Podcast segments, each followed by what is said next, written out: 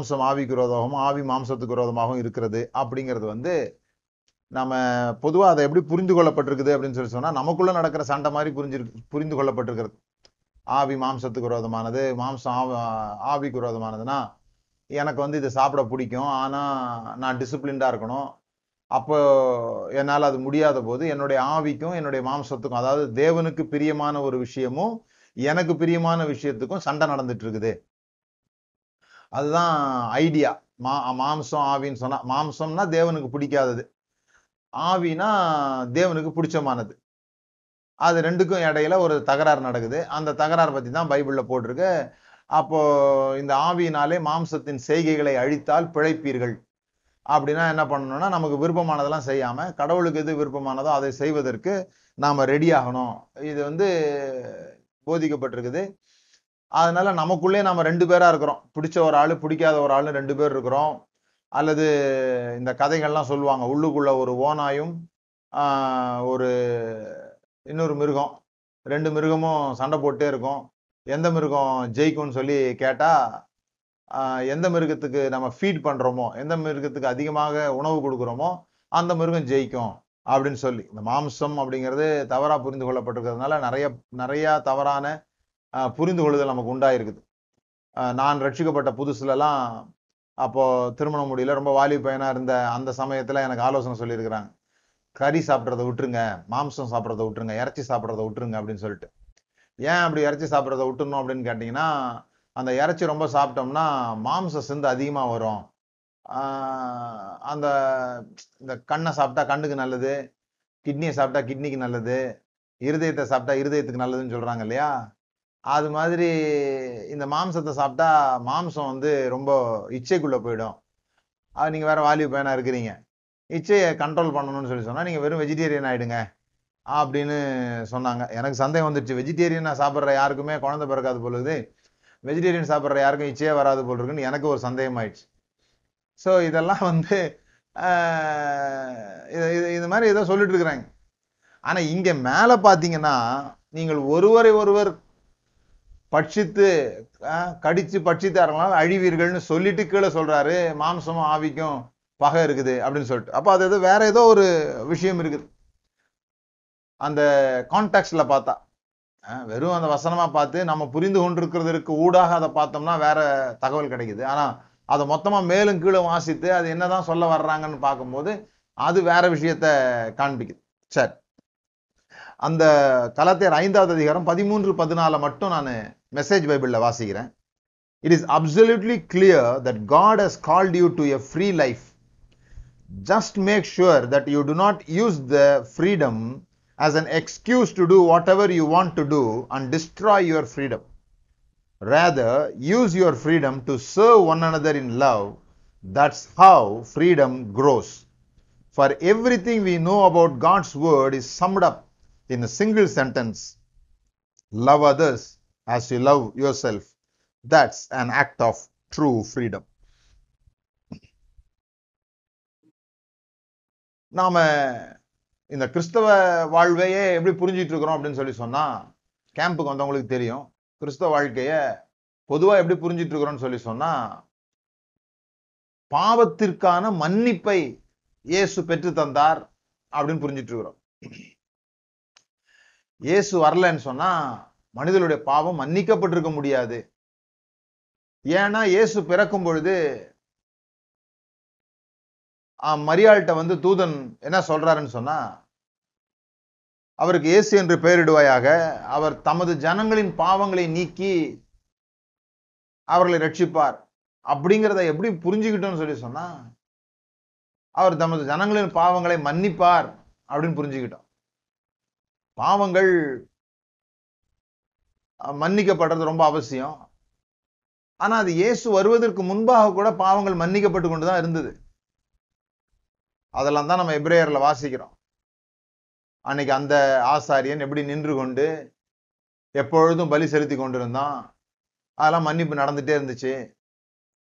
ஆனா இயேசு கிறிஸ்து வந்தபோது பாவத்திற்கான மன்னிப்பு அவர் ரத்ன சந்திரத்துக்கு முன்னாலேயே நிறைய பேரை உன் பாவங்கள் மன்னிக்கப்பட்டது போ. இனி பாவம் செய்யாதே அப்படிலாம் சொல்லும்போது உன் பாவங்கள் மன்னிக்கப்பட்டதுன்னு பெதஸ்தா குளத்துல சொல்றாரு. அந்த பக்கவாதக்காரனை ஓட்டை பிரித்து உள்ளே இறக்கும் போது ஸோ இவர்களுக்கெல்லாம் பாவம் மன்னிக்கப்பட்டது. அவருடைய வார்த்தையினாலே மன்னிக்கப்பட்டுச்சு. மன்னிச்சிட்டேன்னு சொன்னோடனே மன்னி மன்னிக்கப்பட்டுச்சு. அப்படியே நான் ரத்தம் சிந்தப்படுறது எதுக்கு? இப்போ இந்த வசனம் ஞாபகத்துக்கு வரும் நமக்கு. எப்ரேயரில் ரத்தம் சொந்தப்படுதல் இல்லாமல் பாவ மன்னிப்பு இல்லை அப்படின்னு எங்கேயும் இல்லை.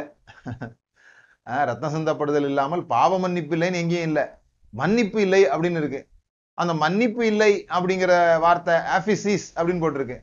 அந்த ஆபிசிஸ் அப்படின்ற வார்த்தையினுடைய அர்த்தம் என்னன்னா மன்னிப்பு கிடையாது விடுதலை ரிலீஸ் அப்படின்னு போட்டிருக்கு. அப்போ எங்கேயோ ஒரு இடத்துல மாட்டிட்டு இருந்தவங்களுக்கு விடுதலை. இதுதான் பஸ்கா பண்ணுச்சு. பஸ்கா நம்முடைய பஸ்கா கிறிஸ்துவே அப்படின்னு சொல்றோம். ஆனா இந்த பஸ்கா அடிக்கப்பட்டது இஸ்ரேவேல் ஜனங்களுடைய பாவங்களை மன்னிப்பதற்காக அல்ல.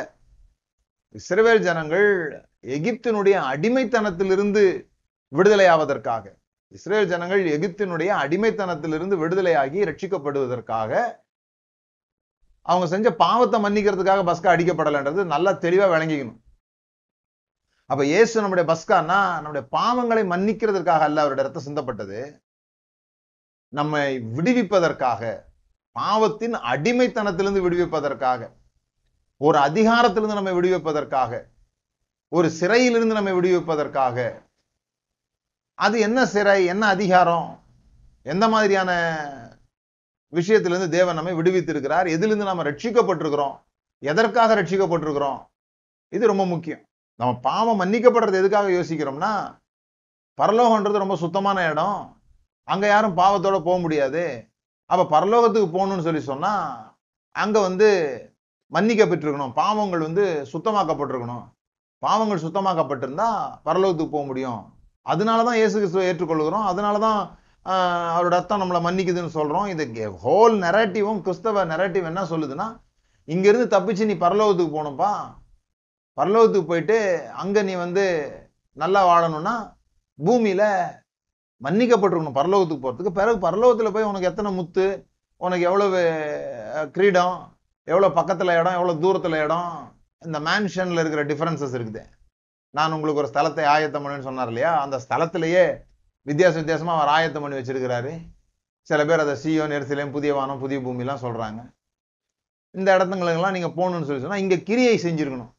நல்ல நல்ல கிரியைகள் நிறையா நீங்கள் செஞ்சுருந்தீங்கன்னா பெரிய ஊழியக்காரராக நிறைய பேர் நிறையா பண்ணியிருந்தோம். அல்லது சமீபத்தில் சமீபத்துல நம்ம கற்றுக்கொள்கிறது போல பெரிய பெரிய பிஸ்னஸ் பண்ணி அந்த மாதிரி கடவுளுடைய ஆசீர்வாதங்களை நீங்க பெற்றுக்கொண்டிருந்தாலோ நல்ல விஷயமா பார்க்கப்படுது ஆனா எதிலிருந்து நம்மை விடுவித்தார் அப்படின்னு சொன்னா பவுல் சொல்றாரு இருளின் அதிகாரத்திலிருந்து நம்மை விடுதலையாக்கி இருளின் அதிகாரத்திலிருந்து நம்மை விடுதலையாக்கி நரகத்திலிருந்து நம்ம விடுதலையாக்கி பரலோகத்துல சேர்க்கல.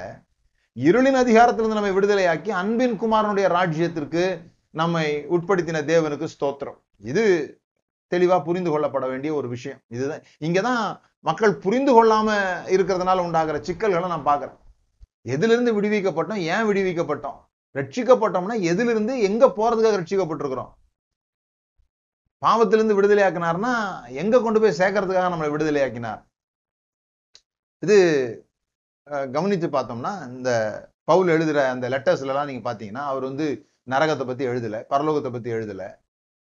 அவரு எழுதுறதெல்லாம் இப்படிதான் எழுதுறாரு. இருளின் அதிகாரத்தில் நம்ம விடுதலையாக்கி அன்பின் குமாரனுடைய ராஜ்யத்துக்கு நம்ம உட்படுத்தியிருக்கிறார். இங்க ஒரு அதிகாரம் இருந்தது. அந்த அதிகாரத்திலிருந்து நம்ம விடுதலையாக்கி ஒரு ராஜ்யத்துக்குள்ளாக நம்ம கொண்டு போய் சேர்த்திருக்கிறார்.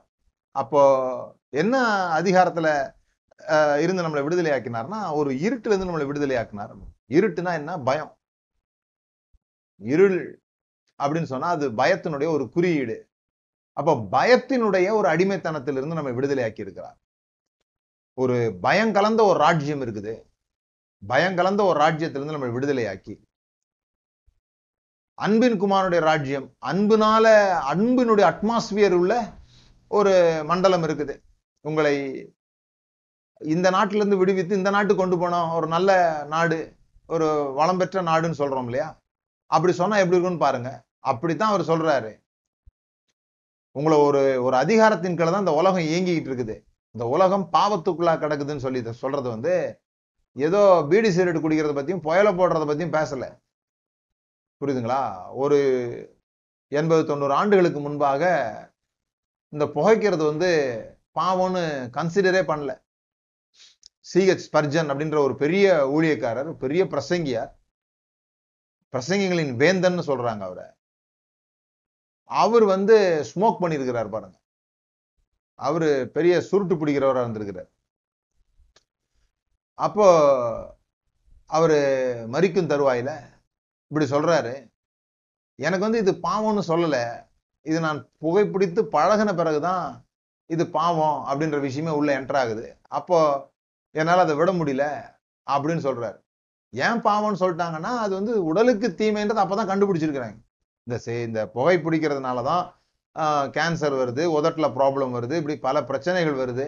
அதனால இது பாவம்னு இன்க்ளூட் பண்ணிருக்காங்க லிஸ்ட்ல இப்போ சில பேர் வாட்ஸ்அப் தொடர்ந்து பார்க்கறது பாவம்னு சொல்லலையா? ஏன்னா அது நேரத்தை வீணாக்குது அது நம்மளுடைய ப்ரொடக்டிவிட்டியை கொல்லுது வேற நல்ல உருப்படியான காரியங்களை செய்ய விடாமல் போகுது. அப்போ அதை என்ன பண்ணிடுறோம்னா பாவர் லிஸ்ட்ல சேர்க்குறோம். அதெல்லாம் சரிதான். ஆனா உலகம் எந்த பாவத்துக்குள்ள கிடந்தது? உலகம் வந்து பயத்துக்குள்ளாக இருந்தது. சந்தேகத்துக்குள்ளாக இருந்தது. கவலைக்குள்ளாக இருந்தது. ஆஹ் இயேசு மலைப்பிரசனத்துல சொல்லும்போது அதெல்லாம் சொல்றாரு இல்லையா? உடைக்காகவும் உணவுக்காகவும் நீங்கள் கவலைப்படுகிறது என்ன அஞ்ஞானிகள் நாடி தேடுகிறார்கள் சொல்றாரு. சோ இந்த உலகத்தினுடைய இயக்குமுறை இந்த உலகத்தினுடைய சிஸ்டம் இந்த உலகம் இயங்குகிற விதம் எப்படி இருக்குதுன்னா பயத்தினாலே ஒருவரை ஒருவர் கட்சி கடித்து பட்சிக்கிற ஒரு நிலையில இந்த உலகம் இருந்து கொண்டிருக்கிறது. இந்த ஆரம்பத்துல இருந்து எப்போ ஆதாம் மூலமாக இந்த உலகத்திற்குள்ளாக பாவம் வந்ததோ அப்படி அந்த பாவம் வந்தபோது பாவம் என்ன செய்யுன்றது எப்ப தெரிஞ்சதுன்னா காயினாபேல் கதையில தான் பாவம் என்ன செய்யும் தெரிஞ்சது. பாவம் என்ன பாவம் நம்மளை நிர்வாணமாக்குன்றது இல்ல. பைபிள் அப்படி சொல்லலை. நீ பாவம் செஞ்சுட்டு அதனால தான் நிர்வாணம் ஆயிட்டேன்னு ஆண்டவர் சொல்லலை. அவன் பழத்தை சாப்பிட்டான். பழத்தை சாப்பிட்ட போது பயம் வந்துருச்சு. அவன் தன்னுடைய நிர்வாணத்தை அவனோட வெக்கம் வந்துருச்சு. கடவுள் ஏற்றுக்கொள்ள மாட்டாரோன்ற எண்ணம் வந்துருச்சு. ஒளிந்து கொள்ளுதல் வந்தது. ஆஹ் இதெல்லாம் வந்த பிறகு அந்த பாவத்தினுடைய செயல்பாடு எப்படி இருக்கும்? பாவத்தினுடைய பாவம் என்ன செய்யும் அப்படின்னு பார்த்தீங்கன்னா காயின் ஆபேல கொல்ல போறதுக்கு முன்னால ஆண்டவர் வந்து காயினை பார்த்து பேசுறாரு. உன் முகநாடி ஏன் வேறுபட்டு இருக்குது ஏன் நீ எரிச்சலா இருக்கிற? நீ நன்மை செய்தால் உனக்கு மேன்மை இல்லையோ? அப்படின்னு சொல்லி நீ கொலை பண்ணாத அப்படிங்கறத எச்சரிக்கிறார். நீ காயினை கொல்லாத அப்படின்னு சொல்றார். நீ நன்மை செய்தால் உனக்கு மேன்மை இல்லையோ? நீ நன்மை செய்யாவிட்டால் பாவம் உன் வாசற்படியில் படுத்திருக்கும். வாசற்படியில் படுத்திருக்கும்னா புரிந்து கொள்ளணும். நீங்க பழைய ஏற்பாடு முழுதும் வாசித்தீங்கன்னா அந்த வாசற்படி அப்படின்னா உங்களுக்கு புரியும். பாதாளத்தின் வாசல்கள் சபையை மேற்கொள்ளுகிறதில்லை. அப்படின்னா அங்க என்னமோ ஒரு ஒரு ஒரு வாசல் இருக்கிற மாதிரியும் ஒரு ஒரு கட்டடம் இருக்கிற மாதிரியும் கற்பனை இல்லை. வாசல் என்பது முடிவுகள். லோத்து நகர வாசலில் இருந்தான். அங்கதான் பஞ்சாயத்து நடக்கிற இடம் அங்கதான் தீர்மானம் பண்ணுகிற இடம். அந்த வாசல்ல தான் பெரியாட்கள் உட்காந்து ஒரு முக்கியமான விஷயங்களுக்கு தீர் தீர்மானம் பண்ணுவாங்க. அதான் வாசல்னு பைபிளில் பார்க்குறோம் அப்ப பாவம் உன் வாசற்படியில் படுத்திருக்கும் அப்படின்னா நீ எடுக்க போகிற முடிவு தவறானதா இருக்க போகுது. நீ டிசிஷன் நீ தெரிந்து கொள்கிறது நீ எதை சாய்ஸ் பண்ண போறியோ எதை சூஸ் பண்ண போறியோ அது உன்னுடைய சாய்ஸ் வந்து தவறானதாயிடும் அப்படின்னு சொல்ற. சோ இன்னைக்கும் பயம் வரும்போது பதட்டம் வரும்போது கவலை வரும்போது பொறாம வரும்போது இப்படிப்பட்ட காரியங்கள் வரும்போது நம்முடைய சாய்ஸ் வந்து தவறா இருக்கிறத நம்மளால பார்க்க முடியுது. இல்லையா? ஸோ இந்த உலகம் எப்படி இயங்குது? பற்றாக்குறை அப்படிங்கிற ஒரு விஷயத்த சொல்கிறாங்க அவன் அவனுக்கு கிடைச்சிச்சுன்னா எனக்கு கிடைக்காது. இங்கே ஏதோ கொஞ்சம் தான் இருக்குது. ஆறு துண்டு கேக்கு தான் இருக்குது. ஆனால் எட்டு பேர் இருக்கிறாங்க. ஆகவே அதை அடிச்சு பிடிச்சி எவன் உஷாராக இருக்கிறானோ எவன் முதல்ல போய் எடுக்கிறானோ எவன் வேகமாக எடுக்கிறானோ அவனுக்கு தான் அது கிடைக்கும். அப்படிங்கிற ரீதியில் அதுக்கு அட்வர்டைஸ்மெண்ட்லாம் உபயோகப்படுத்தி ஆர்வத்தை தூண்டி இது வச்சிருந்தா தான் நீ சிறப்பான ஆள். இது இல்லைன்னா உன்னை யாரும் உலகத்தில் யாரும் உன்னை ஏற்றுக்க மாட்டாங்க. இதை போட்டு போனால் எல்லாரும் உன்னையே பார்ப்பாங்க. இதை போட்டால் தான் அழகு. இப்படி இருந்தால் தான் அழகு. இப்படி இந்த மாதிரி இருந்தால் தான் முடி வெள்ளையாக இருந்துச்சுன்னா எல்லாரும் உன்னை வயசானவன் சொல்லிடுவாங்க. அதனால் நீ வந்து கருப்பாய்க்கணும் இப்படி வந்து நிறைய பயம் பயத்தின் அடிப்படையில் சின்ன விஷயத்துலேருந்து பெரிய விஷயம் வரைக்கும். யாரோ ஒருத்தர் செஞ்சு அவங்க புகழ் பெற்றாங்க. ஏன் அட்வர்டைஸ்மெண்ட்டில் புகழ் பெற்றவர்கள் கொண்டு வந்து கண்ணாடி போட வைக்கிறாங்கன்னா ஒரு ஒரு எண்ணம் உருவாகுது. இந்த கண்ணாடி போட்டால் நம்ம கூட புகழ் பெற்றுக்கலாம் போலுக்குது அப்படின்னு சொல்லிட்டு.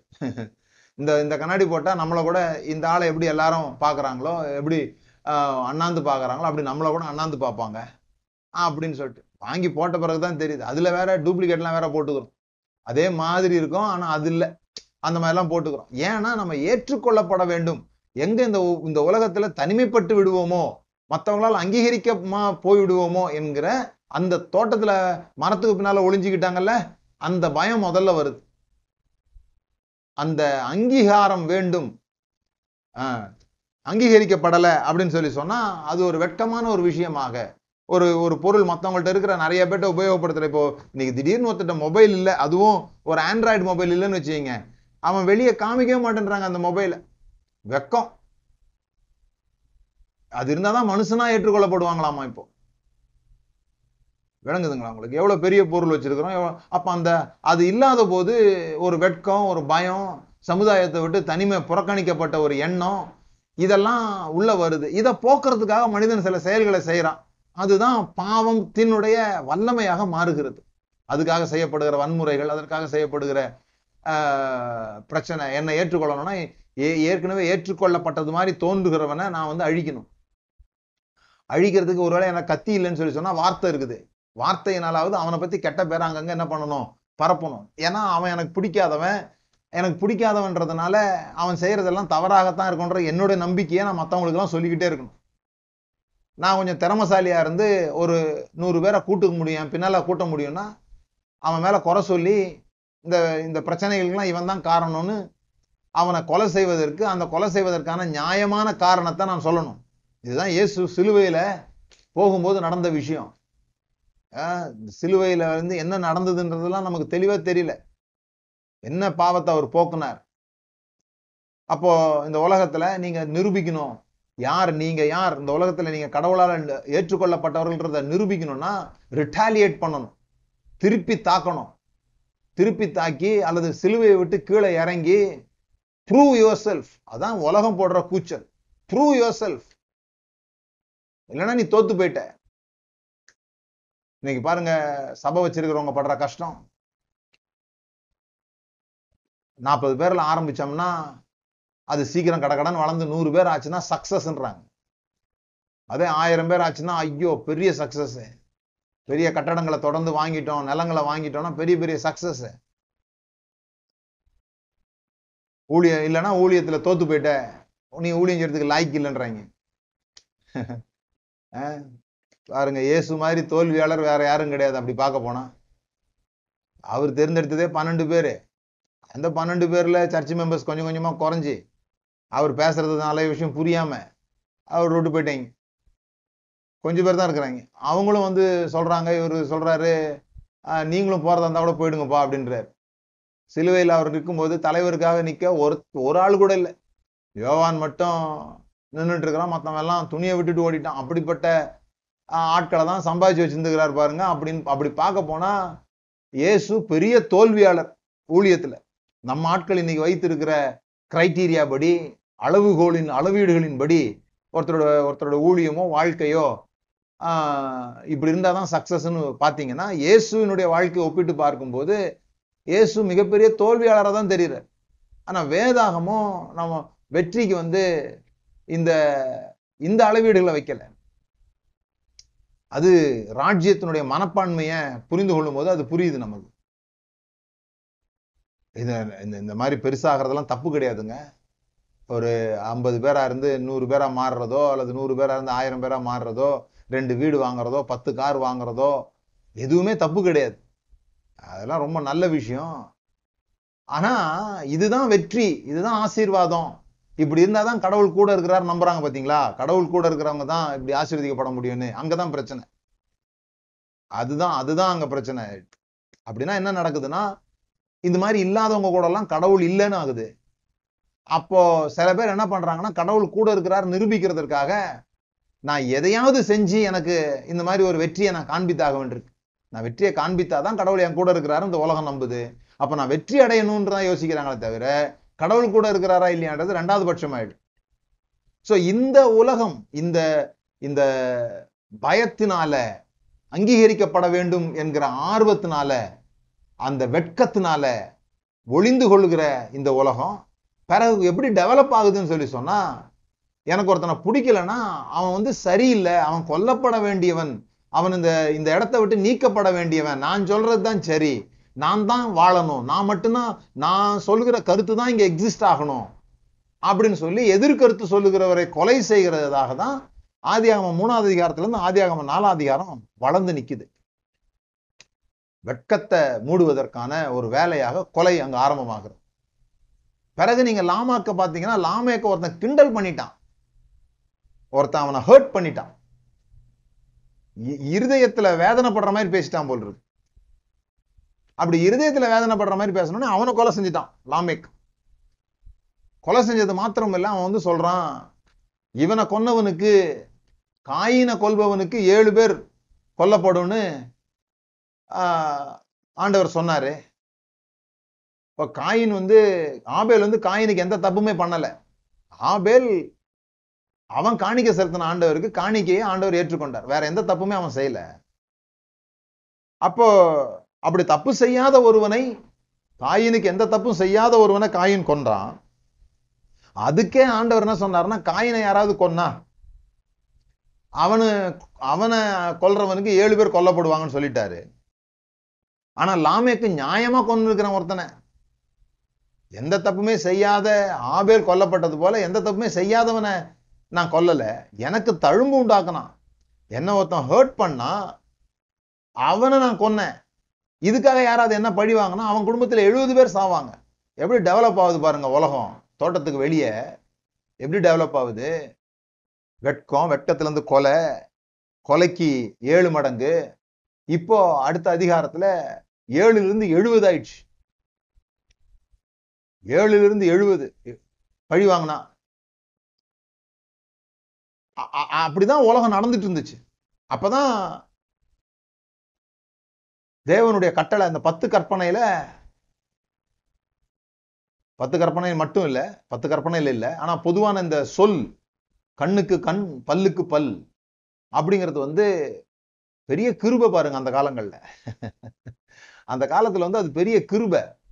இப்போ வந்து நீங்கள் கிருபை வேற மாதிரி சொல்லுங்கிறீங்க அந்த காலத்தில் எப்படின்னு சொல்லி சொன்னால் ஒரு ஒரு கண்ணை பிடிங்கிட்டு அவன் ஃபேமிலியில் உள்ள எல்லார் கண்ணையும் பிடிங்கிடுவாங்க ஒருத்தன் என் கண்ணை பிடிங்கினானா என் ஃபேமிலியிலேருந்து போய் அவன் ஃபேமிலியில் உள்ள எல்லார் கண்ணையும் பிடுங்கிடுவாங்க. அந்த நேரத்தில் தேவனுடைய கட்டளை கிருபையை கொடுக்குது. என்ன கொடுக்குதுன்னா ஏய் எல்லார் கண்ணிலும் பிடுங்காத எவன் அவன் கண்ணை பிடுங்கினானா அவன் கண்ணு மட்டும் பிடுங்கு. அப்படின்னு சொல்லி தீவிரத்தை குறைக்கிறாங்க. ஆ? இதுதான் பழைய ஏற்பாடு. புரிந்து கொள்ளுங்க. ஏன்னா ஒருத்தரை ஒரு- ஒரு ஒரு குடும்பத்துல கொன்னுட்டா உடனே அந்த கிராமமே சேர்ந்து அந்த கிராமத்தை போய் அழிச்சிட்டு வந்துருவாங்க. இப்போ கூட அந்த மாதிரிலாம் நடக்காத நீங்க பார்க்கலாம். ஸோ இப்படி லாமேக்கனுடைய காலத்துல அதிகரித்த அந்த கொலை ஆதியாகம ஆறாவது அதிகாரத்துல தேவன் பூமியை பார்க்கும்போது பூமியெல்லாம் வன்முறையால் நிறைந்திருந்தது. இட் வாஸ் ஃபில்டு வித் வயலன்ஸ்னு போட்டிருக்குது. அதுதான் தேவனுக்கு பெரிய மனஸ்தாபத்தை கொடுக்குது. பெரிய மனஸ்தாபம் கொடுத்து அந்த வெள்ளம் வருது. வெள்ளம் வந்து அதுலேருந்து தேவன் நோவா என்கிற குடும்பத்தை காப்பாற்றுகிறார். அதெல்லாம் நீங்கள் தொடர்ந்து பார்க்கலாம். ஆனாலும் அவனுடைய இருதயம் சிறு வயது முதலே இப்படிதான் இருக்குது. அவன் இருதயம் சரியில்லை. அவனுடைய இமேஜினேஷனே சரியில்லைன்றார் ஆண்டவர். அவன் இந்த வா இந்த வாழ்க்கை குறித்த பார்க்கிற பார்வை மனிதர்கள் பார்க்கிற பார்வையே சரியில்லை. இப்போ இவர்களை அழித்து இங்க காரியங்களை நடத்த முடியாது. இந்த பூமி மீட்கப்பட வேண்டிய பூமி அப்படின்னு மீட்புக்கான செயல் அங்க துவங்குகிறார். அப்படிதான் ஆபிரகாம அவன் தனியா இருக்கையில் அவனை அழைத்து அவனோட உடன்படிக்கை பண்ணி அந்த ஃபேமிலியை மீட்டு அதன் மூலமாக இந்த பூமியை இந்த உலகத்தை மீட்கும்படியாக அந்த சந்ததியில இயேசு கிறிஸ்து வருகிறார். அதுக்கு இடையில நிறைய கதைங்க உங்களுக்கு தெரியும். தா மோசை கதை தாவீது கதைலாம் உங்களுக்கு தெரியும். அதுல இருந்து இயேசு கிறிஸ்து வந்து சிலுவையில மறிக்கிறார் மறிக்கும் பொழுதுதான் இந்த உலகம் எப்படிப்பட்டதாக இருக்க வேண்டும் அப்படிங்கிறத அவர் காண்பிக்கிறார். சிலுவையில பிதாவே இவர்களுக்கு மன்னியும் அப்படின்லாம் சொல்லும்போது அவர் என்ன சொல்ல வந்தாரு அப்படிங்கிறத நமக்கு விளங்குது. இருளின் அதிகாரத்திலிருந்து நம்மை விடுதலையாக்கி அன்பின் குமாரனுடைய ராஜ்யத்துக்கு நம்மை உட்படுத்தி இருக்கிறார். அப்படின்னா என்ன விடுதலை கொடுத்துக்காருன்னா நம்முடைய இருதயத்துல அதை தான் இங்க நம்ம வாசிக்கிறோம். It is absolutely clear that God has called you to a free life நாம் விடுதலையான வாழ்க்கை மன்னிக்கப்பட்ட வாழ்க்கை இல்ல விடுதலையான வாழ்க்கை வாழணும். அது மன்னிக்கப்பட்டதுல தான் வருது. அதுல சந்தேகம் இல்லை. ஆனா நாம் விடுவிக்கப்படணும். எதுல இருந்து விடுவிக்கப்படணும்? பயத்துல இருந்து விடுவிக்கப்படணும். நமக்குள்ள பயம் இல்லைன்னு நீங்க சொல்லுவீங்கன்னு சொன்னா அதுக்கான ஒரு ஒரு செக்கப் இப்படி சொல்லுவாங்க இல்லையா? இந்த வியாதி வந்துச்சுன்னா அதுக்கு அறிகுறி சொல்லுவாங்க. இப்படிலாம் இருந்ததுன்னா இது இந்த வியாதியாக தான் இருக்கும். கட்டி இருக்குது அல்லது தேமல் இருக்குது வலியே இல்லை. பின்னு வச்சு குத்துறோம் அப்போ கூட வலி இல்லை அப்படின்னு சொன்னால் ஒரு வேளை அது குஷ்டரோகமா இருக்கலாம்னு சொல்லுவாங்க மிந்தி. அதுபோல இதுக்கு சிம்டம்ஸ் படி பார்த்தீங்கன்னு சொல்லி சொன்னால் உங்கள் இருதயத்தில் பயம் இருக்குதா இல்லையா அப்படின்னு எப்படி கற்றுக்கொள்ளலாம் அல்லது புரிந்து கொள்ளலாம்? எப்படி நீங்க விடுதலையா தான் இருக்கிறீங்கன்றதுக்கான அடையாளம் என்ன? உங்க இதயம் ஆரோக்கியமா இருக்குது. உங்க இதயம் நீங்க எதற்காக உண்டாக்கப்பட்டீர்களோ அதற்காகவே அதை நோக்கி விடுதலை ஆயிடுச்சு. அப்படின்றது எப்படி தெரியும்? எதற்காக மனிதன் உண்டாக்கப்பட்டான்? அந்த உண்டாக்கப்பட்ட போது எதற்காக உண்டாக்கப்பட்டானோ அப்படி அவன் செயல்படாததை தான் சின் அப்படின்னு சொல்றோம். அதை தான் காயின் கேட்குறான் உன் சகோதரன் எங்கே அப்படின்னு ஆண்டவர் கேட்கும்போது அவன் கேட்கிறான் என் சகோதரன் நான் காவலாளியோ? அப்படின்னு கேட்குறான். உண்மையிலே அவன் காவலாளி. காக்கவும் பண்படுத்தவும் தான் இந்த மனிதர்களை உண்டாக்குனார். அவன் அழிச்சிட்டு அவன் எதற்காக உண்டாக்கப்பட்டானோ அதுல இருந்து மால் ஃபங்க்ஷன் ஆயிட்டான். தவறுதலாக வேலை செய்யறவன் ஆயிட்டான். டிவி சில சமயம் கரகர கரன்னு சவுண்ட் வரும் பாருங்க. என்னன்னா அது அப்படி அப்படி இயங்குகிறதுக்காக உண்டாக்கப்படலை. ஆனால் அது தவறாக இயங்குகிறது. அப்படி தவறாக இயங்கும் போது அந்த ரெண்டு கட்டையை வச்சு அந்த டிவியை அடித்து உடச்சி உடைக்கிறதுனால அந்த டிவியை தண்டிக்கிறதுனால அது சரியாக போகிறதில்ல அதை போய் ரிப்பேர் பண்ணுறதுனால சரி பண்ணுறதுனால ஒரு மெக்கானிக்கிட்ட கொடுத்து சரி பண்ணுறதுனால தான் அது சரியாக மறுபடியும் இயங்க போகுது. அப்போ பாவம் அப்படின்றது வந்து மனிதன் எதற்காக உண்டாக்கப்பட்டானோ அதை அது அந்த விஷயத்துலேருந்து அவன் விலகும் போது அவனை தண்டிக்கிறதுனால அவன் சோபா அவன் வந்து சரியாக மறுபடியும் வேலை செய்ய போகிறதில்ல அவனை சுகமாக்குறதுனால அவன் ஏதோ காரணத்தினால மால் ஃபங்க்ஷனாக இருக்கிறான். அவன் இதயத்தில் ஏதோ ஒரு பயம் வந்துருச்சு ஏதோ ஒரு ஏதோ ஒரு கலக்கம் வந்துருச்சு ஒரு பதட்டம் வந்துருச்சு பொறாமை வந்துருச்சு. அதனால தான் அவன் இப்படிலாம் நடந்து கொள்கிறான் அவன் ஏன் எதுக்காக உண்டாக்கப்பட்டான்? அன்பு கூறுவதற்காக உண்டாக்கப்பட்டான். எதற்காக உண்டாக்கப்பட்டான்? ஊழியம் செய்வதற்காக மற்றவர்களுக்கு ஊழியம் செய்வதற்காக மனிதன் உண்டாக்கப்பட்டான். மனைவி பிள்ளைங்க உற்றார் உறவினர் இப்படிலாம் வந்து நம்ம வந்து சுருக்கி இருக்கோம் இல்லையா? அங்க வந்து அப்படி கிடையாது. மனிதர்கள் தான் இருந்தாங்க. மனிதன் மனுஷி அப்படி இருந்தாங்க. அப்ப இந்த மனிதன் மனுஷிக்கும் அங்க இருக்கிற மிருகங்களுக்கும் அந்த தோட்டத்தையும் காக்கவும் பண்படுத்தவும் வைத்தார். He was created to serve இன்னும் அந்த காக்கவும் பண்படுத்தவும் அப்படிங்கிற வார்த்தைக்கு சரியான ஹீப்ரு வார்த்தை வந்து சர்வ்னு வருது. ஒரு ஆசிரிப்பு கூடாரத்துல ஊழியம் செய்வது போன்ற ஒரு வார்த்தை அவாத் அப்படின்ற ஒரு வார்த்தை வருது ஹீப்ருல. சோ ஊழியம் செய்வதற்காக அன்பு கூறுவதற்காக உண்டாக்கப்பட்ட மனிதன் சில காரணங்களால அன்பு கூற முடியாமல் போய்விடுகிறது. அப்படி அன்பு கூற முடியாமல் போய்கிறத அந் அதுதான் அடிமைத்தனம். அது பயத்தினால உண்டாகுது. ஆஹ் அப்போ அந்த சிம்டம் என்ன? உங்களுக்கு பயம் இருக்குதா? நீங்க உண்டாக்கப்பட்டபடி வாழ்றீங்களா? நீங்க உண்மையிலே இருதயத்துல விடுதலையா இருக்கிறீங்களா? சுதந்திரமா இருக்கிறீங்களா? தமிழ் பைபிள் ரொம்ப அழகா சொல்லுது. நீங்கள் சுயாதீனத்திற்கென்று அழைக்கப்பட்டீர்கள். சுயாதீனத்திற்குன்னா அது என்னமோ காதலர் தினம் தகப்பனார் தினம் மாதிரி அது ஒரு தினம் கிடையாது. சுயாதீனம் அது. ஃப்ரீடம் அப்படின்னு சொல்லியிருக்கேன் அப்போ அந்த சுயாதீனத்திற்கு அழைக்கப்பட்டோம் அப்படின்னு சொல்லி சொன்னால் நான் விடுதலையாக இருப்பதற்காக என்னுடைய இருதயத்தில் நான் சுதந்திரமாக இருப்பதற்காக யாராலையும் நான் கட்டுப்படுத்துகிற கட்டுப்பாடுக்குள்ளாக இருக்கிறவனாக அல்ல. நான் எதற்காக உண்டாக்க உண்டாக்கப்பட்டேனோ அதற்காக சுதந்திரமாக இயங்குகிற வல்லமை எனக்கு இருக்கிறதா? செக் பாயிண்ட் என்ன?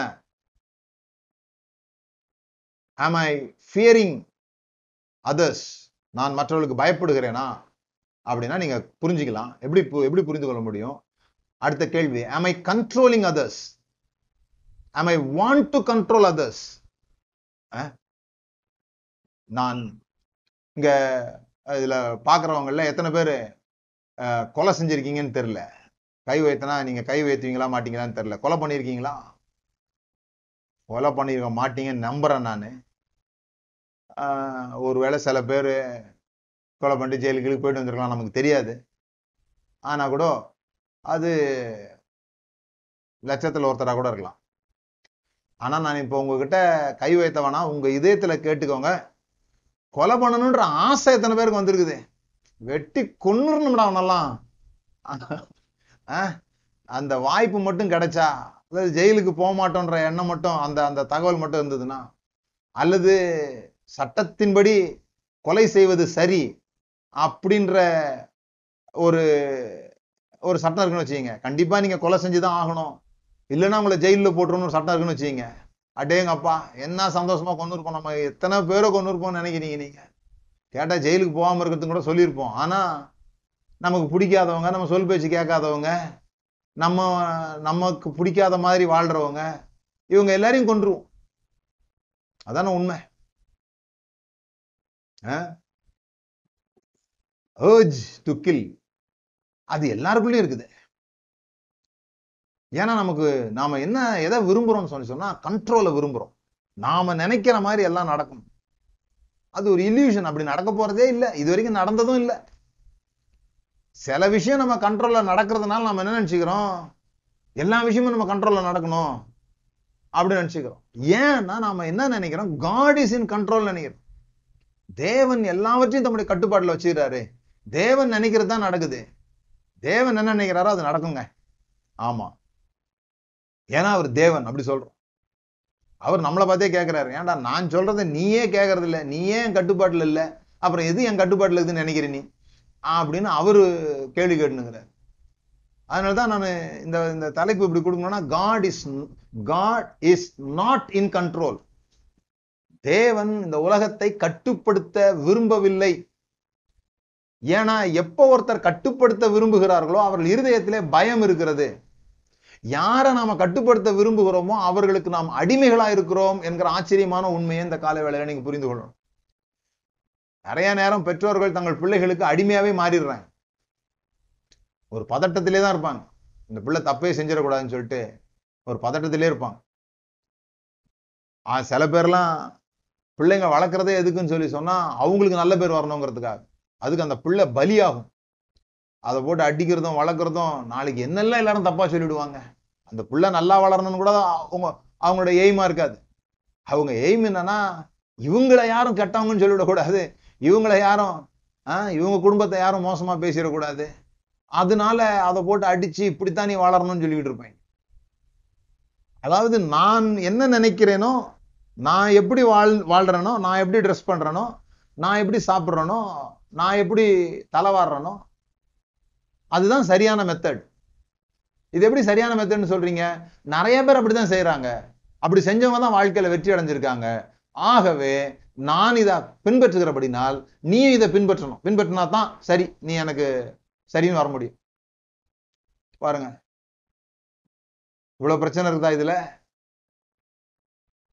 எனக்கு என்ன ஆச்சரியம்னா இந்த தோட்டத்துல பழம் சாப்பிடும்போது கேம்ப்ல யாரோ கேள்வி கேட்டாங்க.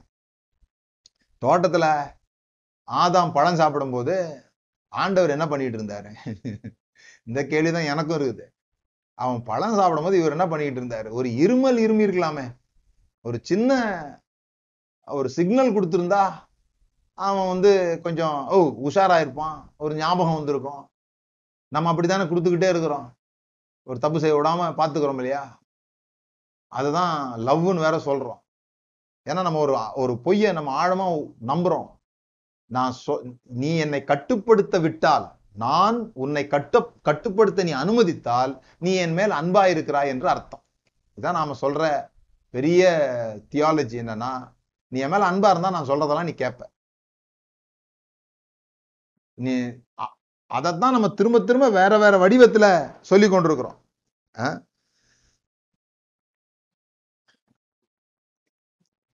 whenever there is control there is punishment. சொன்னா அன்பா இருக்கிறோம் சொன்னதை செய்யறாங்க அன்பா இருக்கிறாங்க. அது தவறு கிடையாது. இப்ப பாருங்க ஒரு எஜமானன் ஒரு அடிமை இருக்கிறாங்கன்னு வச்சுக்கோங்க. இந்த எஜமானன் சொல்றதெல்லாம் இந்த அடிமை கண்டிப்பா கேட்பான். கண்டிப்பா அந்த கட்டளைகளுக்கு கீழ்ப்படிவான். அப்படி கீழ்ப்படுகிறதுனால அந்த அடிமை அந்த எஜமான் மேல அன்பா இருக்கிறான் அப்படின்னு அர்த்தம் கிடையாது. நீங்க ஃபேமிலி சப்ஜெக்ட்னு எடுத்துக்கிட்டீங்கன்னா நான் விசாரிச்ச வரைக்கும் நான் நிறைய பேருக்கு கவுன்சிலிங் பண்றேன். அந்த மாதிரி காரியங்கள்லாம் நிறைய ஈடுபட்டு இருக்கிறதுனால நான் பார்த்த தொண்ணூறு சதவீதம் இன்னும் இன்னும் அந்த சதவீதத்தை கூட்டலாம். இருந்தாலும் நாம லட்சக்கணக்கானவங்களுக்கு இன்னும் ஆலோசனை சொல்லாததுனால அந்த பர்சன்டேஜை கம்மி பண்ணுறேன் நான். ஒரு தொண்ணூறு சதவீதம் பேர் நல்லா தான் பிரதர் ஆரம்பத்தில் இருந்தது. ஒரு வருஷம் ரெண்டு வருஷம் நல்லா தான் இருந்தது. அல்லது நாங்க நேசிச்சு கல்யாணம் பண்ணிக்கிட்டோம். லவ் பண்ணி கல்யாணம் பண்ணோம். அந்த லவ் பண்ணும்போது நல்லா தான் இருந்தது. அதுக்கு அப்புறமா தான் பிரச்சனை ஆயிடுச்சுன்னு சொல்றான் ஏன் பிரச்சனையாச்சு இப்ப பாத்தீங்கன்னு சொன்னா ஒருத்தருக்கு ஒருத்தர் கீழ்ப்படுகிறது அன்புனால கீழ்ப்படியில. சண்டை வரக்கூடாதுங்கிறதுக்காக கீழ்ப்படுகிறோம் சரி ஒழிஞ்சு போ. எனக்கு பிடிக்கல. இருந்தாலும் நான் செஞ்சு தொலைக்கிறேன். இல்லைன்னா அமைதியா இருந்துட்டு போயிடும் நம்ம ரெண்டு விதத்துல ஹேண்டில் பண்றோம். இந்த பிரச்சனைகளை எப்படி ஹேண்டில் பண்றாங்க? கணவன் மனைவிக்குள்ள பிரச்சனை வரும்போது. ஒரு சில கணவனோ மனைவியோ இது ரெண்டு பேரும் மாத்தி சொல்றேன். யார் சைடும் எடுக்கல நான். என்ன சொல்றாங்க? ஒருத்தர் பேச ஆரம்பிச்ச இன்னொருத்தர் அவங்கள விட அதிகமான சத்தம் போட்டு காட்டு கத்து கத்தி பயத்தை மேற்கொள்ள பார்ப்பார். அவருக்குள்ள பயம் வந்தது அதனால தான் காட்டு கத்து கத்துறேன். ஆணா இருந்தாலும் பெண்ணா இருந்தாலும் பயத்தினுடைய ஒரு வெளிப்பாடு தான் இந்த கத்துறது. கோவப்படுறது. ஸோ பயங்கரமா கத்திடுவாங்க. இது வந்து நைட்டு பத்து மணிக்கு மேல நடக்கிற சண்டை சொல்றேன் நான்.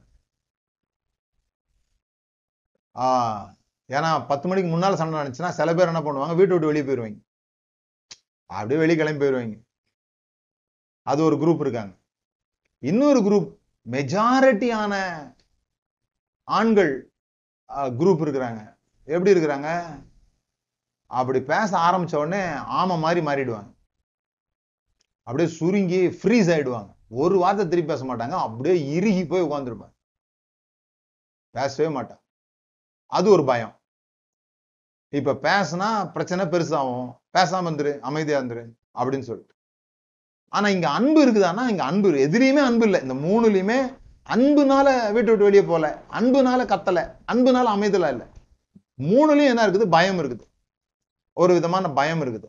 இது நடக்க நடக்க என்ன ஆகுது? ஒரு அடிமைக்கும் ஒரு எஜமானனுக்கும் உள்ள உறவை யாரோ ஒருத்தர் எடுத்துக்கொள்கிறாங்க ஆணோ பெண்ணோ இந்த உறவை எடுத்துக்கொண்ட பிறகு அவங்க சொன்னதுக்கெல்லாம் கீழ்ப்படிவாங்க. சொன்னதெல்லாம் செஞ்சிருவாங்க. ஆனா அது அவங்க உள்ளத்துல இருந்து வருதா அன்புல இருந்து வருதானா வரல.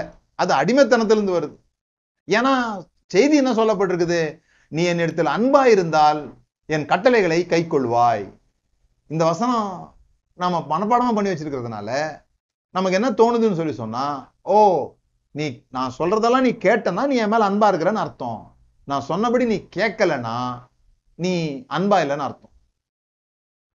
ஆனா பைபிள் வேற ஒண்ணு சொல்லுது. நீ சொன்னபடி கேட்காத போதும் தொடர்ந்து நான் மேல அன்பா இருக்கிறேன் பாத்தீங்களா? அதுதான் அன்பு. அப்படின்னு சொல்லு. பதட்டப்படாம இருக்கேன் என் இருதயத்துல. என் இருதயத்துல கண்ட்ரோல் பண்ணணும்னு நினைக்கல. கண்ட்ரோல் பண்ணணும்னு நினைச்சிருந்தா யூதாஸை கண்ட்ரோல் பண்ணியிருக்கலாம் ஆண்டவர். பேதுருவை கண்ட்ரோல் பண்ணிருக்கலாம். இன்னொரு முக்கியமான ஒரு வசனம் நான் உங்களுக்கு காண்பிக்கிறேன். மத்தேயு பதினெட்டாவது அதிகாரத்தில் அதெல்லாம் எப்படி நம்ம வந்து வசனங்களை தவறாக புரிந்து கொள்கிறோம் பாருங்க. மத்தேயு பதினெட்டாவது அதிகாரத்தில் பதினைந்தாவது வசனம். இது வந்து மனுஷகுமாரன் கெட்டு போனதை ரட்சிக்கவே வந்தார்னு வருது பாருங்க பதினோராவது வசனத்துல. அது வந்து பிறகு வந்து ஒரு மனுஷனுக்கு நூறு ஆடுகள் இருக்க அப்படின்னு லூக்கா பதினைந்தாம் அதிகாரத்துல அதை வேற மாதிரி புரிஞ்சுக்கிட்டோம்.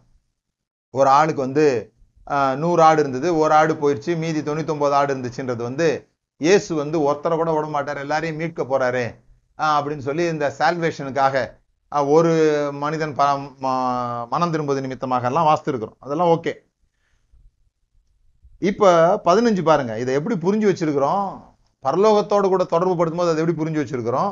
மனித உறவுகளோடு தொடர்பு படுத்தும் போது அது எப்படி இருக்குதுன்னு பாருங்க. இது மனித உறவுகளை பத்தி சொல்லப்பட்டிருக்குது. இங்க ஒரு மனுஷனுக்கும் மனுஷன் பர்சனல் லெவல்ல ரிலேஷன்ஷிப் பாருங்கப்பா. ஆ நீ எந்த சமுதாயத்தில் இருக்கின்றது முக்கியம் இல்லை பர்சனல் லெவல்ல இவ்விதமாக இந்த சிறியரில் ஒருவனாகிலும் கெட்டுப்போவது பரலோகத்தில் இருக்கிற உங்கள் பிதாவின் சித்தம் அல்ல. அப்படி சொல்லிட்டு உன் சகோதரனுக்கு விரோதமாக குற்றம் செஞ்சால் உன் சகோதரன் உனக்கு இந்த ஒ- ஒருவனா உன் சகோதரன் உனக்கு விரோதமாக குற்றம் செய்தால் அவனிடத்தில் போய் நீயும் அவனும் தனித்திருக்கையில் அவன் குற்றத்தை அவனுக்கு உணர்த்து அவன் உனக்கு செவி கொடுத்தால் உன் சகோதரனை ஆதாயப்படுத்தி கொண்டாய். இதை நம்ம சில சமயத்துல கரெக்டா செஞ்சிடறோம் சூப்பர் தனியா இருக்கும்போது அதுவும் சில பேர் தான் செய்யறாங்க சில பேர் வந்து அவங்ககிட்ட பேசாம யார் யார்ட்டையும் பேசிட்டு இருக்கிறாங்க அவன் செஞ்ச தப்பை பத்தி. அது சரியில்லை நீங்க நேரில் போய் பேசிடணும் ஓகே. அவன் செவி கொடாமற் போனால் இரண்டு மூன்று சாட்சிகளுடைய வாக்கினாலே சங்கதியெல்லாம் நிலவரப்படும்படி இரண்டொருவரை உன்னோட கூட்டி கொண்டு போ. ரெண்டு பேரும் மூணு பேரை கூட்டு போய் அவனுக்கு புரியவை நீ சொல்றது ஒரு வேளை அவனுக்கு புரியாம இருக்கலாம்.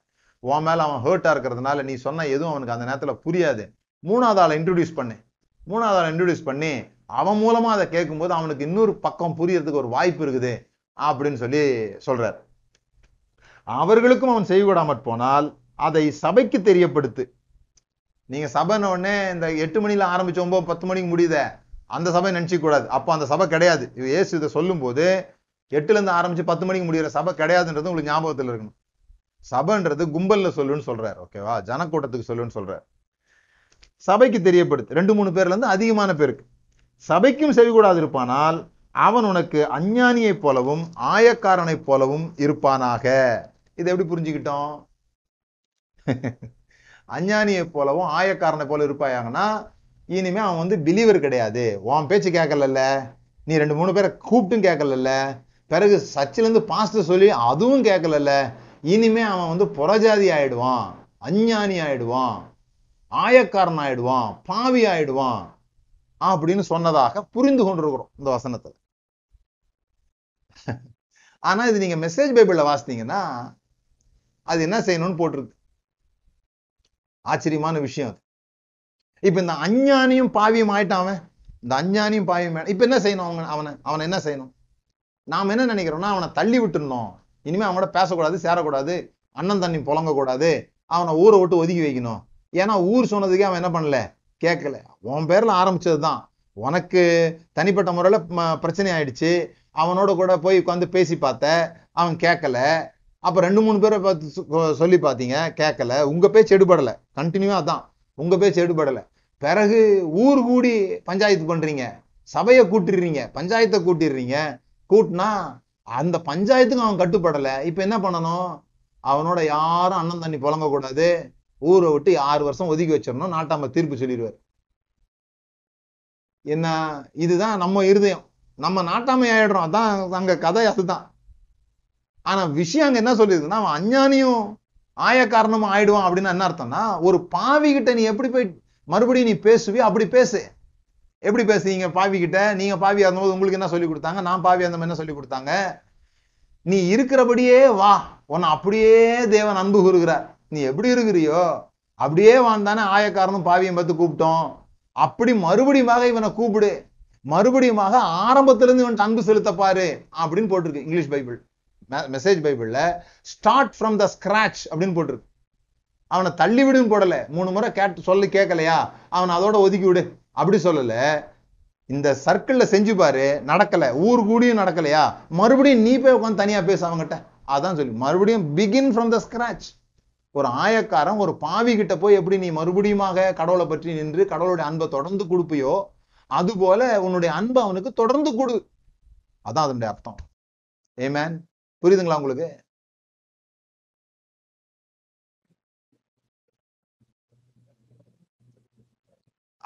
யாரால இதை செய்ய முடியும்னா தன்னுடைய இருதயத்துல அடுத்தவர்களை கட்டுப்படுத்தணும்னு நினைக்காத. நான் நினைக்கிறது தான் சரி. நான் வாழ்றது தான் சரியான வாழ்க்கை. என்னுடைய தத்துவங்கள் மட்டுமே வாழ்க்கை குறித்த சரியான தத்துவங்கள். கடவுளை பற்றி எனக்கு மட்டும்தான் சரியா தெரியும். நான் எதெல்லாம் ஒழுக்கம்னு நினைக்கிறேனோ அதுதான் ஒழுக்கம்.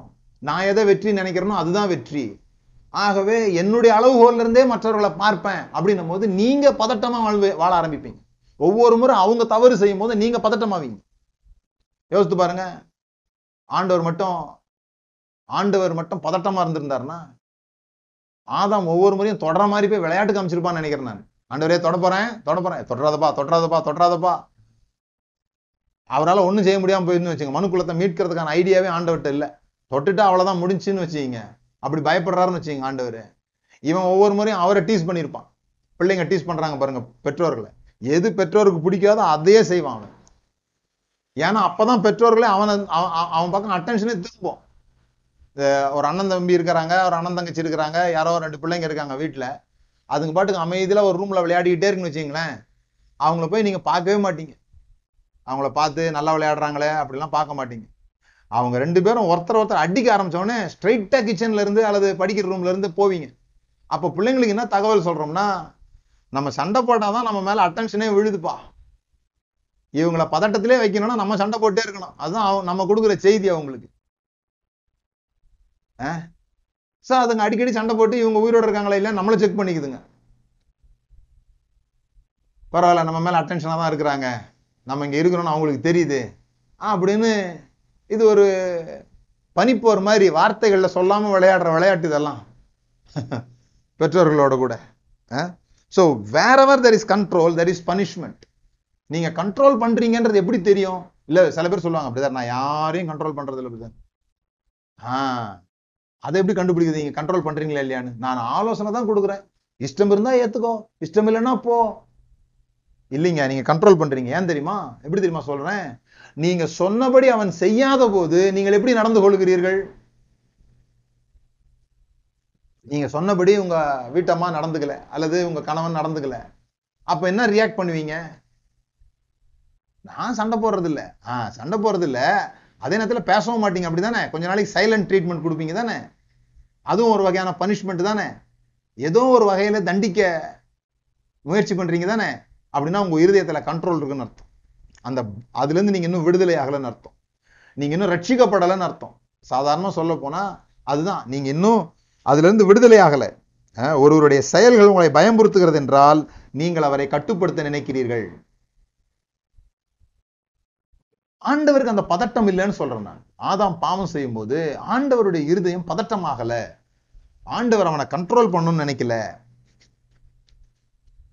அதை தான் சொல்ல வந்தேன். ஒரு அடிமைக்கும் ஒரு எஜமானனுக்கும் இருக்கிற உறவு எப்படி? பயத்தின் அடிப்படையிலானது. அவன் கட்டளைகளுக்கு கீழ்ப்படுகிறான். அந்த கட்டளைகள் அவர் மேல உள்ள நேசத்தினால உண்டானதல்ல.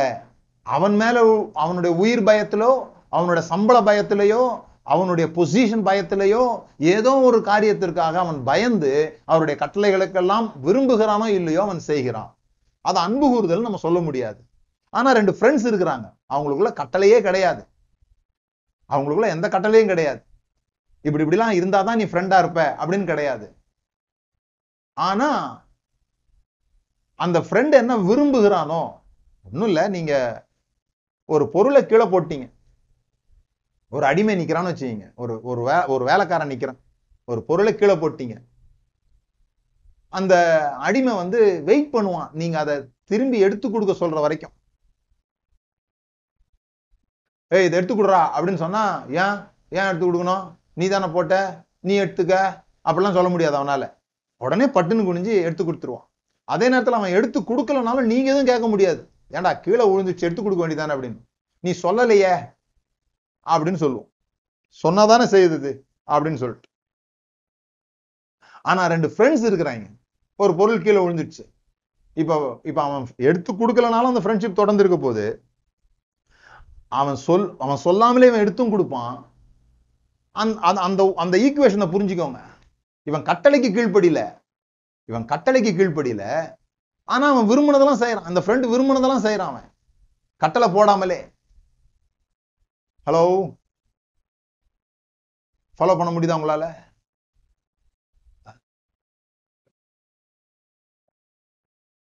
அதனாலதான் இயேசு சொன்னாரு நான் இனி உங்களை என் ஊழியக்காரர் என்று சொல்லாமல் உங்களை என் சிநேகிதர்கள் என்று சொல்ல போகிறேன். ஏன்? ஊழியக்காரனுடைய மனப்பான்மை என்பது பயத்தினால் உண்டாகிற கீழ்ப்படிதல். சிநேகிதம் என்பது அது கட்டளைகளால் உண்டாகிற கீழ்ப்படிதல் இல்லை. அங்கதான் அன்பு இருக்குது. ஏன்னா அவங்க கண்டிப்பா கீழ்ப்படிஞ்சு ஆகணும்ன்றது கிடையாது. அவன் சுதந்திரமா இருக்கிறாங்க. அவன் கீழ்ப்படியணும்னு நினைச்சா படியலாம் வேணானா வேணாம் அவன் அவனை வந்து ஃப்ரீயா வச்சிருக்கிறது தான் அன்பு. உங்களுடைய சமூகத்தில் உங்களுடைய பிரசனத்துல மற்றவர்கள் விடுதலையோடு கூட இருக்க முடியும்னா முதல்ல நீங்க விடுதலையோட கூட இருக்கணும். உங்க இருதயம் விடுதலையோட கூட இருக்கணும். உங்க இருதயம் அவங்கள கண்ட்ரோல் பண்ண நினைக்க கூடாது. ஆதாம் ஆண்டவர் சொல்லும்போது இந்த பழத்தை சாப்பிட்டா நீ சாகவே சாவாயின்னு சொன்னாரே தவிர இந்த பழத்தை சாப்பிட்டா நான் உன்னை கொல்லவே கொல்லுவேன்னு சொல்லல நான் உன்னை கொல்லவே கொல்லுவேன்னு சொல்லியிருந்தா அது தண்டனை.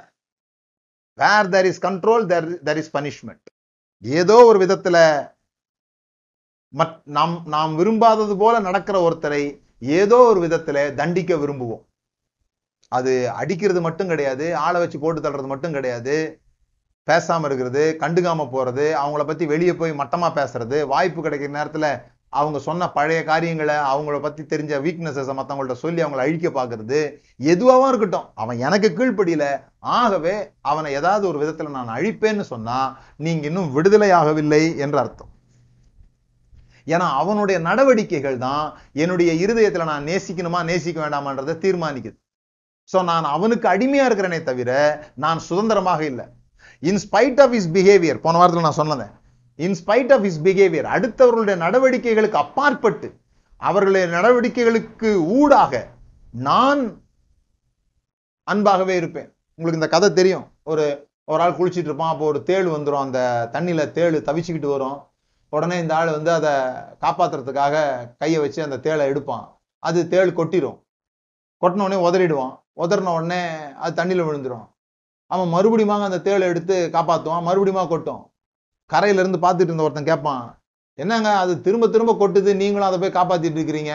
அப்படின்னு சொல்லிட்டு. அப்போ இந்த ஆள் சொல்லுவான் கொட்டுறது அது குணம். அதே அதுவே அது மாற்றிக்காத போது காப்பாத்துறது ஏன் குணம்? நான் ஏன் மாற்றிக்கணும் அப்படின்னு சொன்னானா அவன் சுதந்திரமா இருக்கிறான். அந்த தேள் அவனுடைய குணத்தை மாத்த விடல அவன். அது எப்படி நடந்துக்குதுன்றத பத்தி எனக்கு கவலை இல்லை. நான் இப்படிதான் நடந்து கொள்ள போகிறேன். நான் அன்பு கூறுவதற்கு விடுவிக்கப்பட்டிருக்கிறேன். It's absolutely clear that God has called you to a free life just make sure that you do not use that freedom as an excuse to do whatever you want நிறைய பேர் சுதந்திரன்றது என்ன நினைக்கிறாங்கன்னா அவங்க என்ன விரும்புகிறாங்களோ அதை செய்யறதுக்கு தான் சுதந்திரம் அப்படின்னு நினைக்கிறாங்க. அப்படி செஞ்சீங்கன்னா கூடிய சீக்கிரத்தில் சுதந்திரம் எங்கேயோ ஒரு இடத்துல அடிபட்டுரும் அது இல்லாமல் போயிடும். Rather use your freedom to serve one another in love இதுக்கு தான் இயேசு உங்களை ரட்சித்தார் உங்களை விடுவித்தார்லாம் சொல்கிறோம் ரட்சிப்புன்றது என்ன அப்படிங்கிறத வாசித்து முடிப்போம். ரட்சிப்புனா உங்களுக்கு தெரியும். இயேசு இதுக்கு தான் வந்தார். ஜீவனை கொடுக்கவும் அந்த ஜீவன் பரிபூர்ணப்படவும் வந்தேன் அப்படின்னார். ஜீவன் பரிபூர்ணப்படவும் வந்தேன் அப்படின்னு சொன்னாரு. பாருங்க பாவம் செய்கிறவன் பிசாசினால் உண்டானவன். ஏனெனில் பிசாசானவன் ஆதி முதல் பாவம் செய்கிறான். பிசாசினுடைய கிரியைகளை அழிக்கும்படிக்கே தேவனுடைய குமாரன் வெளிப்பட்டார். தேவனால் பிறந்த எவனும் பாவம் செய்யான். இதெல்லாம் உங்களுக்கு தெரியும். அவன் தேவனால் பிறந்தபடினால் பாவம் செய்ய மாட்டான். ஓகே இப்ப கவனிங்க. இதனாலே தேவனுடைய பிள்ளைகள் இன்னார் என்றும் பிசாசின் பிள்ளைகள் இன்னார் என்றும் வெளிப்படும். யாரு? நீங்க சொல்ற அந்த ரட்சிப்புலாம் இருக்கு இல்லையா? பிசாசு பிள்ளை யாரு? ஆண்டவர் பிள்ளை யாருன்னு எப்படி தெரியும்? எதை எதை எந்த சக்சஸ் வச்சு தெரியும்? தேவனுடைய பிள்ளைனா அவன் வந்து வெற்றி மேல வெற்றி வந்து என்னை சேரும்னு பாட்டு படிக்கிறவனா? ஆஹ் பெரிய பெரிய காரியங்களை சாதிச்சு முடிக்கிறவனா? பெரிய பணக்காரன் ஆகிறவனா? எல்லா பிளெஸ்ஸிங்ஸையும் உலகத்துல உள்ள எல்லா பிளெஸ்ஸிங்ஸையும் தான் பக்கம் இழுத்து கொள்கிறவனா யார் தேவனுடைய பிள்ளை? தேவனுடைய பிள்ளை இன்னார் என்றும் பிசாசின் பிள்ளை இன்னார் என்றும் வெளிப்படும். நீதியை செய்யாமலும் தன் சகோதரனில் அன்பு கூறாமல் இருக்கிற எவனும் தேவனால் உண்டானவன் அல்ல. அப்போ சகோதரன்ல அன்பு கூற முடியலன்னா நீங்க எவ்வளவு வெற்றி பெற்றிருந்தாலும் கூட யோவானுடைய பார்வையில சொல்ல போனா ஒன்று யோவானுடைய பார்வையில என்னன்னு சொன்னா அவர் சொல்றாரு இல்ல இல்ல அதெல்லாம் வித்தியாசம் இல்லைங்க. இது ability to stay in the relationship ability to love இதுதான் வந்து உங்களுடைய நாம் ஒருவரில் ஒருவர் அன்பா இரு அன்பு கூற வேண்டும் என்பதை நீங்கள் ஆதி முதல் கேட்ட விசேஷமா இருக்கிறது. பொல்லாங்கனால் உண்டாயிருந்து தன் சகோதரனை கொலை செய்த காயினை போல் இருக்க வேண்டாம். அவன் எதன் நிமித்தம் அவனை கொலை செய்தான்? அவன் கொலை செஞ்சான். நமக்கு எதன் நிமித்தம் கொலை செய்யணுன்ற ஆசை வருது? அடுத்தவங்களை கடிச்சு துப்பணுன்ற ஆசை ஏன் வருது? அடுத்தவங்க நான் நம்மளை இயேசுவா கற்பனை பண்ணுவோம். நம்மளை இயேசுவா கற்பனை பண்ணி ஒரு யூதாஸ் வந்து நம்மளை காட்டி கொடுத்து முத்தம் கொடுக்குறான்னு வச்சுக்கோங்க. நம்ம இயேசு. அதனால நமக்கு தெரியும். இவன் காட்டி கொடுக்க தான் வந்து முத்தம் கொடுக்குறான்னு நமக்கு தெரியும். தெரியலனா பரவாயில்ல. தெரிஞ்சிச்சு நமக்கு. நான் மட்டும் இயேசுவா இருந்திருந்தேன்னா அவன் பக்கத்துல வரும்போது அவன் காதை கடிச்சு துப்பியிருப்பேன் நான். யூதாஸ் காதை கடிச்சு துப்பியிருப்போம். ஏன்டா காட்டி கொடுக்க வர்ற எனக்கு என்ன தெரியாதுன்னு நினைத்தாயோ? அறியாது என்று நினைத்தாயோ? நான் யார் என்று உனக்கு தெரியாதோ? ஆண்டவர் எனக்கு வெளிப்படுத்தியிருக்க மாட்டாரோ? அப்படிலாம் பேசியிருப்போம் இல்லையா? நாம தேவகுமாரன் நிரூபிக்க. அவர் எதுவுமே சொல்ல சிநேகிதனேங்கிறார். சிநேகிதனே மூத்தத்தனாலாயா நீ காட்டி கொடுக்குற? அப்படின்ட்டு. ஆ? அவர் ஏன் கொலை செஞ்சானா? தன் கிரியைகள் பொல்லாதவைகளும் தன் சகோதரனுடைய கிரியைகள் நீதி உள்ளவைகளுமாய் இருந்தது நிமித்தமே. நாம் என்ன நினச்சிக்கிறோம்? நாம கிரியை தான் நீதி. சகோதரனுடைய கிரியை தான் பொல்லாதது. அதனால இது அழிக்கப்பட வேண்டும் ஒழிக்கப்பட வேண்டும் அப்படி நம்புறோம். ஆனா அவர் சொல்றாரு அவன் ஏன் கொலை செஞ்சான்னா அவனுடைய கிரிய பொல்லாததும் சகோதரனுடைய கிரிய நீதியானதா இருந்ததுனாலதான் கொலையே நடக்குது. என் சகோதரரே உலகம் உங்களை பகைத்தால் ஆச்சரியப்படாதிருங்கள். நாம் சகோதரிடத்தில் அன்பு கூறுகிறபடியால் நல்லா கவனிங்க. நாம் சகோதரிடத்தில் அன்பு கூறுகிறபடியால் மரணத்தை விட்டு ஜீவனுக்கு உட்பட்டோம் என்று அறிந்திருக்கிறோம். எப்ப நாம ரட்சிக்கப்பட்டோன்றதே நமக்கு தெரியும் அப்படின்னு சொல்லி சொன்னா எப்ப மரணத்தை விட்டு அதானே ரட்சிப்புன்னு சொல்றோம்? மரணத்தை விட்டு ஜீவனுக்கு வர்றது இருளை விட்டு ஒளிக்கு வர்றது. இதான் ரட்சிப்புன்னு சொல்றோம். அப்ப எப்ப ரட்சிக்கப்படுறோமா? எப்ப ரட்சிக்கப்படுறோம் நமக்கு தெரியுமா? நாம் சகோதரிடத்தில் அன்பு கூறுகிறபடியால் மரணத்தை விட்டு நீங்கி ஜீவனுக்கு உட்பட்டிருக்கிறோம் என்று அறிந்திருக்கிறோம். சகோதரனிடத்தில் அன்பு கூறாதவன் மரணத்தில் நிலை கொண்டிருக்கிறான். தன் சகோதரனை பகைக்கிற எவனும் மனுஷ கொலைபாதகனாயிருக்கிறான் மனுஷ கொலைபாதகன் எவனோ அவனுக்குள் நித்திய ஜீவன் நிலைத்திராது என்று அறிவீர்கள். சோ இது முழுவதும் ரட்சிப்பை குறித்து சொல்லியிருக்குது. Are you free in your heart உங்களுடைய இருதயம் மற்றவருடைய நடவடிக்கைகளுக்கு அப்பாற்பட்டு அவர்களை எனக்கு ரொம்ப பிடிச்சமானவங்க. அவங்க தப்பு பண்ணும்போது நான் சொல்லக்கூடாதா? சொல்லணும். அன்பினாலே சத்தியத்தை சொல்லணும். அவங்க காயப்பட்டுறாங்களே படட்டும். ஆனா உங்க இருதயம் எப்படி இருக்குது? அவங்க நீங்க சொல்லி அவங்க கேட்காத போது உங்க இருதயம் எப்படி இருக்குது என்பதை பற்றி பேசிக்கொண்டு கொண்டிருக்கு நாம ஏன் பேசுறது இல்லை நமக்கு பேச தெரியறது இல்ல நாம நம்ம இருதயத்துல பிரச்சனை இருக்கிறதுனால நாம என்ன நினைக்கிறோம்? பாருங்க நான் அந்த அடுத்த வாரம் சொல்றேன் உங்களுக்கு. நாம ஏன் உண்டாக்கப்பட்டிருக்கோம்? ஏன் திருமணம் நடந்துச்சு? மனுஷன் பாஸ்டரா இருப்பது நல்லதல்ல. மனுஷன் பணக்காரனாய் இல்லாமல் இருப்பது நல்லதல்ல. அப்படிலாம் சொல்ல மனுஷன் தனிமையா இருப்பது நல்லதல்ல. அப்படிதான் சொன்னார். மனுஷன் தனிமையா இருப்பது நல்லதல்ல. என்ன தனிமையா இருப்பது நல்லதல்ல? ஏன் அவன் தனிமையா இருப்பது நல்லது நல்லதல்ல? ஏன்னா அவன் உண்டாக்கப்பட்டதே we are made for relationship இப்போ நீங்க இந்த வாரம் எல்லாம் யோசிங்க. ஏன் கல்யாணம் பண்ணீங்கன்னு யோசிங்க.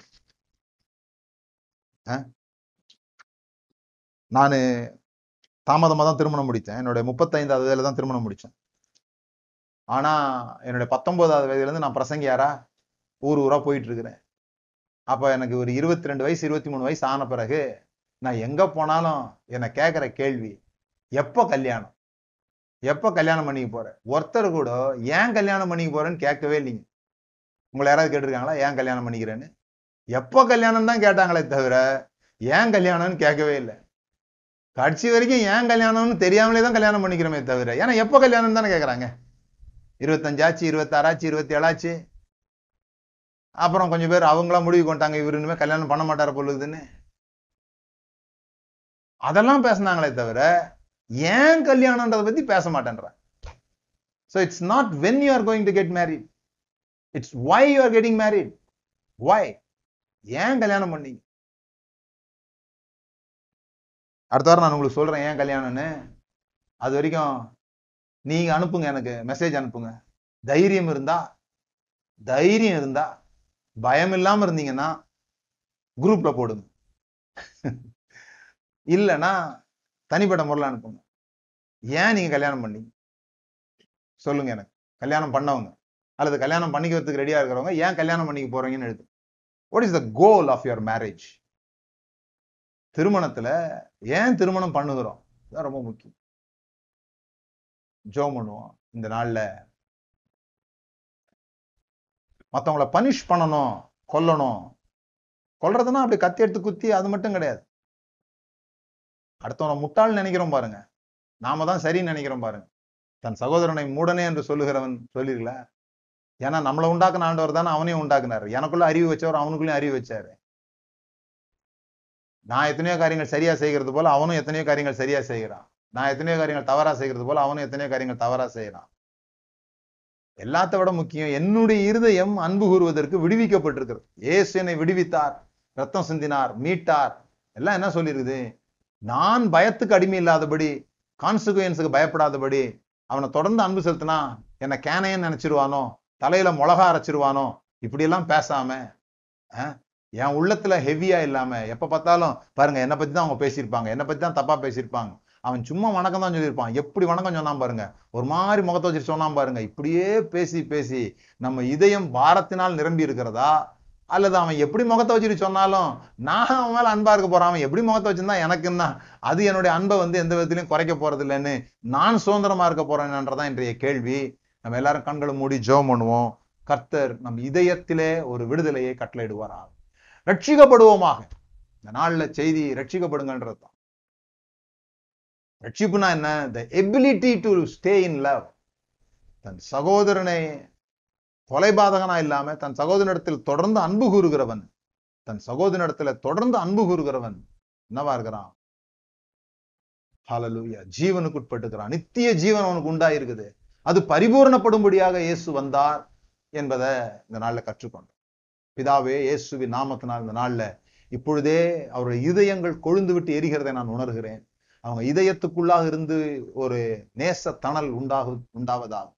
In spite of others action யாரும் நாங்க சொல்லி கேட்டாதான் அவங்க எங்க மேல அன்பா இருக்கிறாங்கன்ற அந்த பொய்யிலிருந்து எங்களை விடுவித்து மற்றவர்கள் எங்களை ஏற்றுக்கொள்ள மாட்டார்களோ மற்றவர்கள் எங்களோடு எங்க எங்க மற்றவங்க எங்களை குறைவா நினைச்சிருவாங்க தவறா நினைச்சிருவாங்க அல்லது நான் சொல்றது தான் சரி எனக்கு மட்டும்தான் இந்த உலகத்துல ஒழுக்கங்கள் தெரியும் இந்த உலகத்துல உண்மைகள் தெரியும்ன்ற நம்புகிற நம்பிக்கையா இருந்தாலும் சரி அவைகள் எனக்கு உள்ள பயத்தை உண்டு பண்ணுமானால் எனக்குள்ள நான் நாலு பேர்கிட்ட சொல்றேன் நாலு பேரும் என் பேச்சை கேட்க மாட்டேன்றாங்க அப்படின்னா நான் தனிமையா உணர்ந்துருவனோ?